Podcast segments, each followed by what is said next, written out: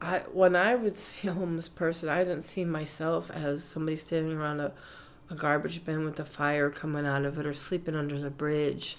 Because um, I've seen that. Um, I didn't consider myself that kind of a person. When you have an addiction, it pulls you, it takes you, it controls you. Um, my mom used to even say, How come we can't just stop? How come we can't just stop? I don't understand. Because you're not addicted to it. That thing is what you turn to all the time, no matter what. Something makes you mad, something doesn't go your way, something doesn't get so anything, then that's what you turn to to escape, to go on cloud nine, to not to worry about it.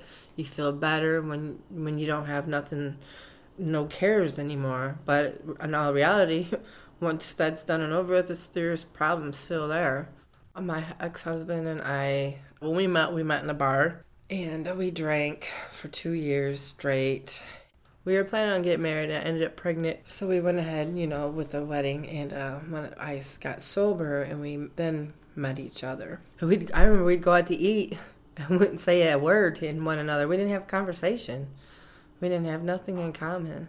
And I just wasn't ready to settle down, I guess. So like I'd go bowling. I'd be on a bowling lead and stay till two, three o'clock in the morning. And I, he would be there at home with our son, and we eventually moved in with his mom. And he had filed divorce papers on me and sent them to my mom's house. And I was like, "What a coward! I'm here living with you, and you can't tell me you're filing for divorce."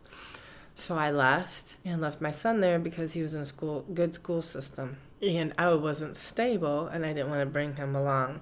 I chose to be homeless, I guess, the first time. Um, I could have went to my mom's or somewhere, and I chose to stay out on the streets and drink and and just flap on somebody's couch and work for a little bit to get money to drink some more. And I went through job after job after job. I had good jobs that I, I would call off because I was hungover. I finally um I guess finally sobered up. I'd sober up for some months at a time and do good. And we just went back to old people, places, and things.